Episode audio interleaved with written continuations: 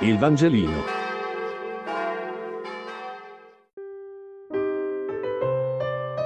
Lunedì 26 luglio.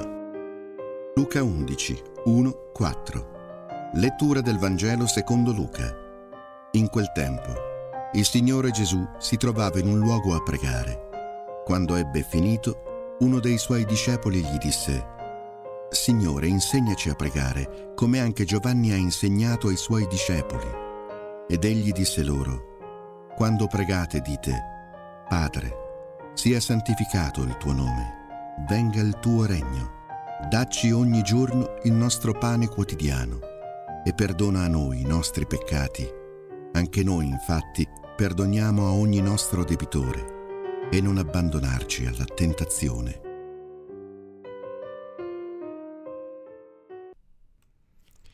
Luca tramanda la preghiera del Padre nostro a partire dalla domanda dei discepoli di voler imparare a pregare. E mi colpisce questa esigenza molto umana di volere imparare a pregare, quasi che tutti quanti capissimo molto bene che non ne siamo sempre capaci. Forse anche oggi, al di là delle parole, dobbiamo imparare a pregare.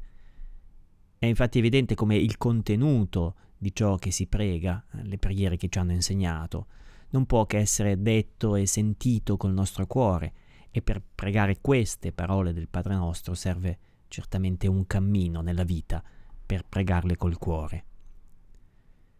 Sono stato qualche giorno in montagna con un gruppo di ex studenti, molti dei quali ormai diciamo atei o in qualche modo lontani dalla fede. Ma mi ha colpito che una sera, parlando della preghiera, qualcuno di loro riconoscesse che è un'esigenza umana che va ben oltre il nostro razionale essere atei oppure no, come fosse qualcosa di più profondo e più universale non solo della Chiesa, ma anche del nostro essere credenti. E credo che in parte sia vero. Ma non è altrettanto vero che poi questa spontanea esigenza del cuore venga educata, trovi una strada solita, diventi anche vera, sicura, certa.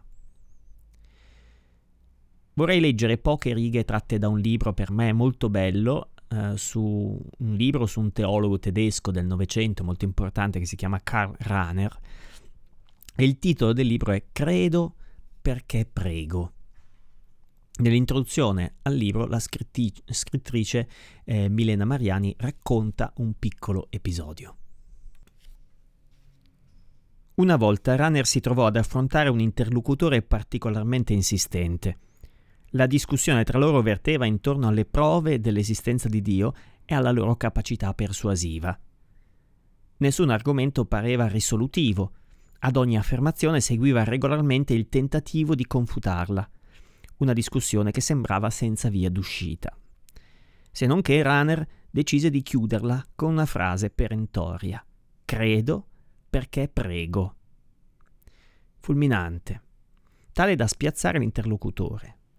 Se è vero infatti che davanti a un prego perché credo, non si stupirebbe, si stupirebbe quasi nessuno, e per la verità Runner insegna a stupirsene lo stesso, dal momento che oggi la preghiera non è più così ovvia, neppure per il credente. Un credo perché prego, detto da un teologo, è davvero spiazzante. Che cosa significa?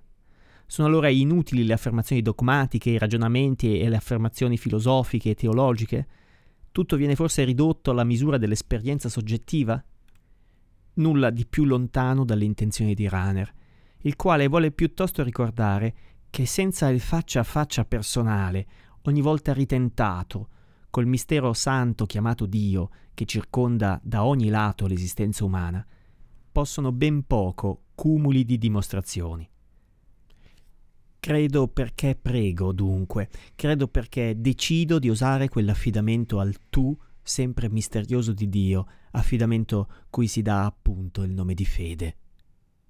E scopro allora che la preghiera è atto fondamentale dell'esistenza di ogni uomo, atto del cuore, che implica l'interezza della persona e la fa essere secondo il dinamismo che le è proprio, secondo quella sporgenza che le impedisce di rimanere imbrigliata nel mondo e in se stessa.